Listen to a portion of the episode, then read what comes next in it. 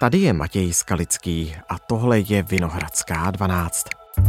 Markéta Řeháková po dohodě končí ve funkci prezidentovy tiskové mluvčí. Ve funkci vydržela jen půl roku. Řeháková na webu uvedla, že chce předejít spekulacím o uspořádání vztahu uvnitř kanceláře. Když dáte dohromady hvězdný tým, tak se může stát, že to v něm vztahově nebude úplně fungovat. Na začátku září už na Hradě skončila ředitelka kabinetu Linda Kopecká. Ve funkci také skončí šéf Pavlova poradního týmu Tomáš Richter. Půtky, šarvátky, bojůvky, potyčky, roztržky, rozepře. Na Pavlův hrad spor se vkrad. Aspoň se o tom tedy šušká v podhradí. Ostatně, proč by jinak končili klíčoví lidé z okolí prezidenta? Ptám se na to Petra Hartmana, našeho politického komentátora.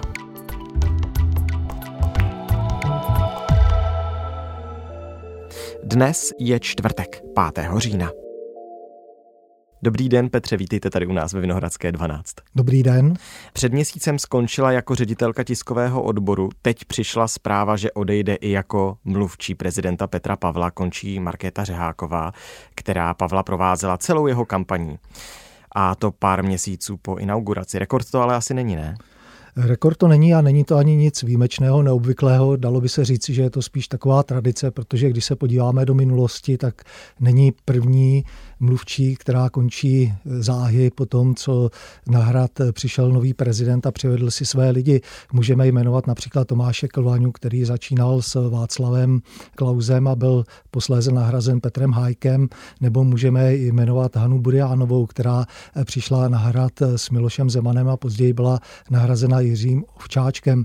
Když se právě díváme na výměny tiskových mluvčích, tak pochopitelně to veřejnost zajímá, protože jsou to lidé, kteří by měli být pravidelně po boku prezidenta republiky, měli by zprostředkovávat tu komunikaci prezidenta s veřejností prostřednictvím médií a podobně. A dá se říci tedy, že to musí být určitým způsobem pravá ruka prezidenta, že spolu musí nějak souznít a že spolu musí dobře vycházet a že by mluvčí neměl zastínit prezidenta, čehož jsme v minulosti byli svědky například v případu Jiřího Ovčáčka, ale tam to bylo dáno specifickými okolnostmi tím, jak Miloš Zeman nebyl v nejlepší zdravotní kondici, takže hmm. on se chopil funkce mluvčího velmi specifickým způsobem. Mluvčí by měl být ústy prezidenta, měli by spolu mít jako velmi asi dobrý vztah, aby dokázal přenést ty názory směrem k veřejnosti a nějakým způsobem je odargumentovat. Myslíte si, že to se Markétě Řehákové nepovedlo, že nebyla dobrou mluvčí?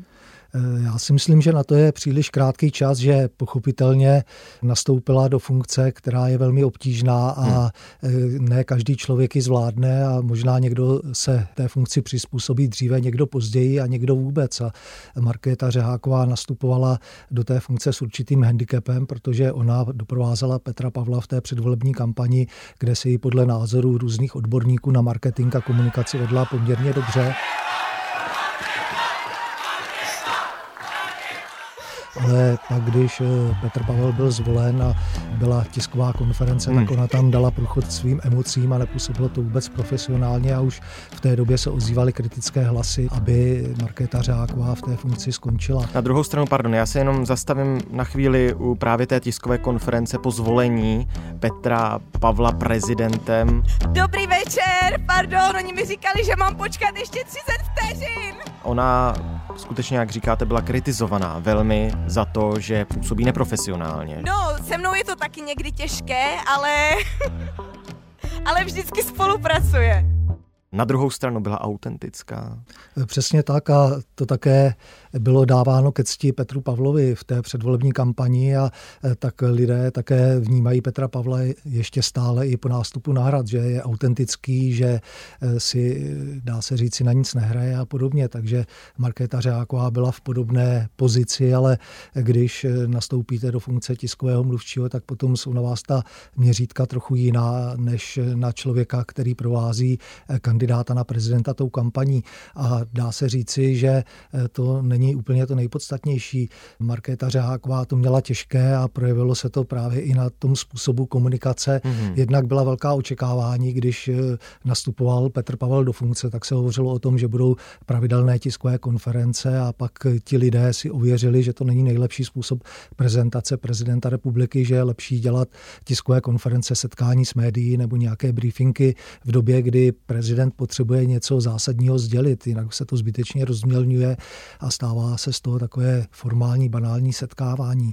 No a v neposlední řadě Petr Pavel hned po nástupu do funkce musel řešit některé nepříjemné situace, které bylo potřeba komunikovat směrem navenek a týkalo se to například změn u důchodové reformy hmm, a, a ta poslední, kdy se očekávalo, zda Petr Pavel podepíše ty změny tak, aby začaly platit od začátku října, tak v té době ta komunikace byla velmi zmatečná. Pak je otázka, zda to bylo s velkým příčiněním Markéty Řehákové, nebo zda za to mohly nějaké podivné vztahy uvnitř kanceláře prezidenta republiky, uvnitř spolupracovníků Petra Pavla, ale pochopitelně, když něco takového nastane, tak první, kdo je kritizován, tak to většinou bývá mluvčí. Mluvčí, a ne, nebo potom pan prezident, který samozřejmě odpovídá za to, jakého mluvčí ho má nebo ne. Vy už jste k tomu mířil, než jsem vás přerušil s tou tiskovou konferencí. Markéta Řeháková na sociální síti X teď napsala, budu citovat, od začátku spolupráce s prezidentem Pavlem bylo mým hlavním cílem přispívat k pozitivnímu veřejnému mínění o jeho rozhodování a prezentaci. Důvodem mého odchodu z pozice tiskové mluvčí je snaha předejít spekulacím o uspořádání vztahů uvnitř prezidentské kanceláře. Konec toho citátu. Tak já nevím, jak to čtete vy, Petře, ale nerozdmíchává to ty spekulace, naopak, když něco takového paní už bývalá mluvčí napíše na sociální síť? Hlavně, abych se zastavil té formulace předejít spekulacím, protože ty spekulace už probíhaly dávno, protože tam docházelo ke změnám na určitých postech v prezidentské kanceláři. Týkalo se to i Markéty Řehákové, která skončila ve vedení toho odboru tiskového komunikace odboru. nebo tiskového odboru, nebo jak se to nazývá, a zůstala v úvozovkách pouze mluvčí prezidenta republiky, takže ty spekulace už byly dávno. Spekulace o osudu a budoucnosti Markéty Řehákové sílily v době, kdy například prezident republiky vycestoval do Spojených států amerických, kde v O S N měl důležitý projev a tiskový mluvčí nebo tisková mluvčí s ním nebyla, což je velmi zvláštní, protože to byl zásadní projev a to zdůvodnění, že byla na dovolené v Indii a že s sebou měla pas a že nestihli vyřídit víza a podobně, tak to je naprosto absurdní a nesvědčí to o dobré komunikaci a věrohodnosti vysvětlování některých kroků ze strany hradu, protože to je jako když si dělají z lidí legraci, tak toto asi těžko někdo může vnímat, aby tiskový mluvčí měl dovolenou v době zásadního vystoupení prezidenta republiky. A to, že tedy Petr Pavel hovořil o tom, že skloubit funkci vedoucího toho tiskového odboru a funkci tiskové mluvčí, že je velmi náročná, že to nejde, že proto tedy se nejprve posunula Markéta Řeháková do pozice tiskové mluvčí, tak tomu lze věřit, ale pak je otázka tedy, proč končí, a to vysvětlení skutečně spíše dává prostor dalším spekulacím, než aby ty spekulace ukončil. A v zájmu prezidenta republiky je to, aby se pozornost na je, práci jeho a jeho lidí soustředila na úplně jiné věci, týkající se těch zásadních věcí reprezentace České republiky, ať už navenek nebo dovnitř, obsazování například funkcí ústavního soudu, hmm. komunikace s vládou, s opozicí a tak dále. Než ne na, na nějaké to, personální jaké, zemětřesení na hradě. Jaké jsou spory na hradě. Na Markétu Řehákovou se snesla kritika hned po jejím prvním vystoupení v roli mluvčí. Já si myslím, že ukázat lidskou tvář, úsměv a užít si tu atmosféru patřilo k té situaci toho vítězství. A pro mě to nebylo nic, co by jakkoliv překročilo hranici. Já se vás zeptám na ty spekulace a ptám se skutečně, zda to jsou drby, nebo se o tom tak už nahlas mluví, že můžeme z nějakých ověřených zdrojů říct, že to tak je. Špitá se totiž, že na hradě se vytvořily dva nesmiřitelné tábory. Tak je to trochu kovbojka, nebo se tam jde skutečně na krev?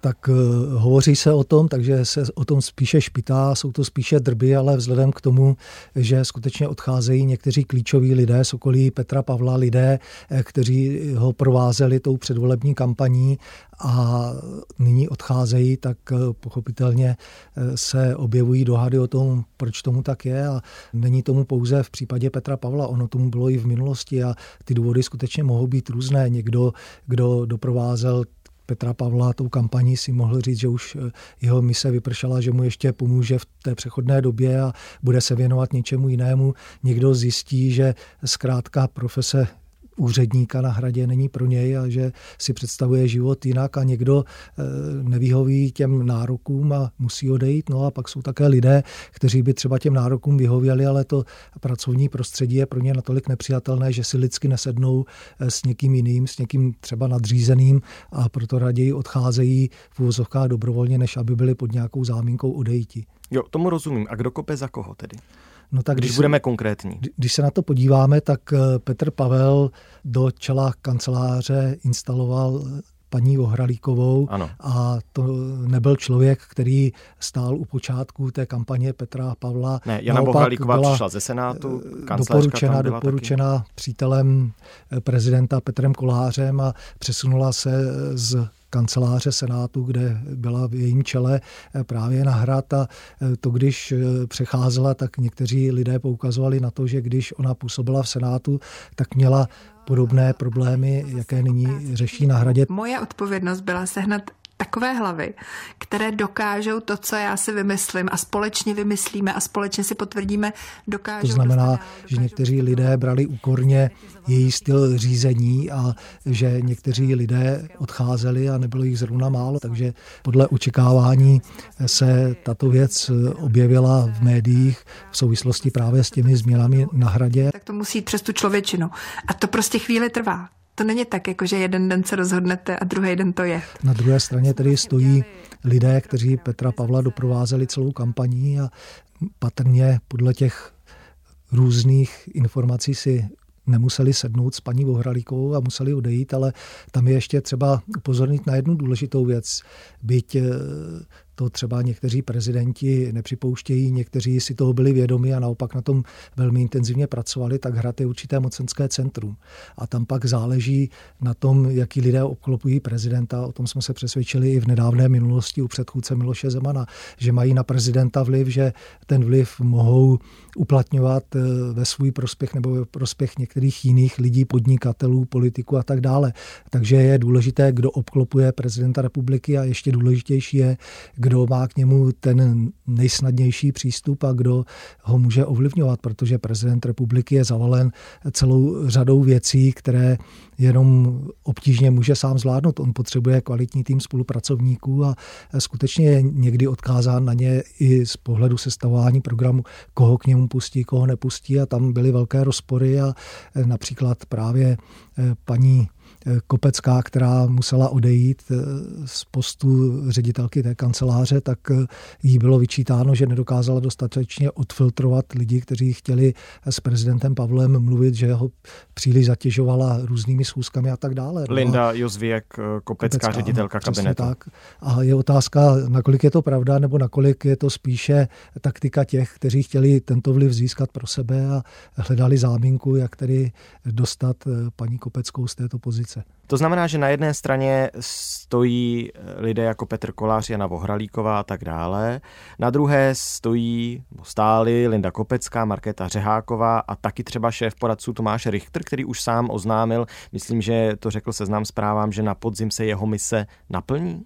Tak ono se to takto zjednodušuje, ale ty vztahy jsou tam daleko složitější a nelze to úplně jednoznačně říci, ale je pravda, že ty dvě dámy, které odcházejí, tak asi nebyly v nejlepším vztahu právě s kancléřkou a patrně ani s Petrem Kolářem, ale k tomu je třeba dodat jednu zásadní věc.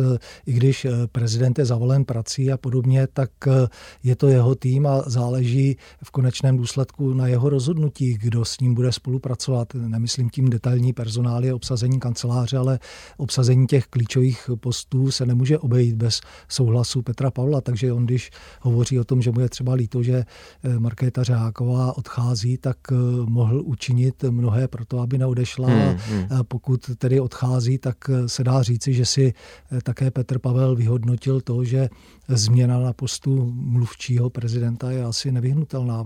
Ostatně o tom, že Markéta Řeháková končí, už se spekulovalo v létě a tehdy, alespoň jsou to opět různé informace ze zákulisí, které lze těžko hodnověrně potvrdit, tak ona měla skončit už v létě a Petr Pavel tehdy byl proti a dá se říci, že tedy na podzim už tak zásadní a zásadový nebyl, takže končí. Když jsem se vás ptal na potvrzení drbu, tak já tady nadhodím ještě nějaké a zase se zeptám, jestli je to pravda nebo ne. Totiž, že se v médiích spekuluje, že minimálně Kopecká a Řeháková měly chtít překračovat pravomoci své. Vy jste mluvil o tom, že Kopecké se třeba nedařilo úplně odfiltrovávat to, kdo má nebo nemá k Petru Pavlovi přístup, tak nemohlo to být taky tak. A teď skutečně je to spekulace, že by jak jedna nebo druhá rozhodovali třeba za prezidenta. To si nemyslím, že by rozhodovali za prezidenta, ale skutečně je velmi důležité jednak, jaké informace se k prezidentovi dostanou, jací lidé se k němu dostanou a když máte různé skupiny, které spolu zápasí o vliv, tak je zřejmé, že třeba jedna skupina má zájem na tom, aby prezident mohl přijít do kontaktu s určitou osobou a ta druhá skupina na tom zájem nemá. A kdo tedy sestavuje ten program prezidenta, tak je v určité výhodě a může právě takovéhoto člověka odblokovat a to se té druhé skupině nemusí líbit. No a pak to může skutečně se vyhrotit do situace, kdy ti, kteří jsou v silnějších pozicích, tak se těch lidí, kteří jim brání například v přístupu k prezidentovi nebo v přístupu určitých lidí k prezidentovi, mohou nějakým způsobem zbavit. Hmm. Ale samozřejmě jsou to spekulace, protože nepracujeme, nepůsobíme na Pražském hradě a jsou to jenom informace, které unikají odtamtud a když ty informace unikají, tak mohou být vypouštěny s různým záměrem, ať už očernit jednu nebo druhou osobu. Někdy to může být skutečně zoufalý pokus dostat ven pravdu, ale to jde těžko odfiltrovat v situaci, kdy nejste uvnitř. Dobře, ale co zhodnotit můžeme, tak to, jaký stín nebo světlo to vrhá na postavu Petra Pavla jakožto prezidenta. Jestli mu to nějakým způsobem haní jeho P R. No, řekl bych, že když tyto spory se objevují na veřejnosti a objevují se opakovaně, tak to rozhodně pověsti Petra Pavla neprospívá, byť si myslím, že drtivá většina lidí to zas tak nebere nějak vážně, že se o to až tak úplně nezajímá, protože vnímají spíše Petra Pavla tak, jak on vystupuje na té veřejnosti a tam se zatím prezentuje takovým způsobem, aby si tu pověst příliš nepoškozoval, byť byl postaven před rozhodnutí, kdy nemohl vyhovět všem a kdy určitě někteří lidé si na něj poopravili názor a možná, že ten názor posunuli spíše směrem negativním než pozitivním, ale v zájmu Petra Pavla je to, aby tyto spory utichly, aby právě různé zaručené informace z hradu neunikaly do médií, aby se nešířily nejrůznější spekulace, fámy a tak dále. No a nejjednodušší způsob, jak toho docílit, je to, že skutečně hrad bude komunikovat s veřejností prostřednictvím médií takovým způsobem, aby nevytvářel pokud možno vůbec žádný prostor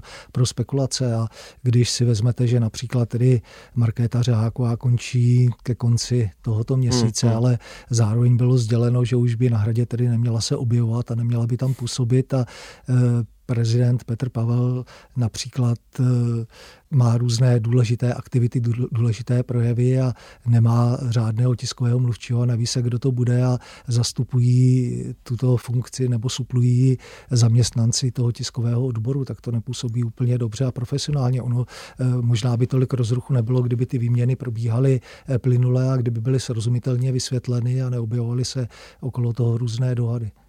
Tak a teď, když bude vybírat Petr Pavel nového mluvčího, nebo mluvčí, zatím nevíme, kdo to bude, tak na koho při tom výběru nejvíc dá? Kdo je mu, tak říkajíc, nejblíž?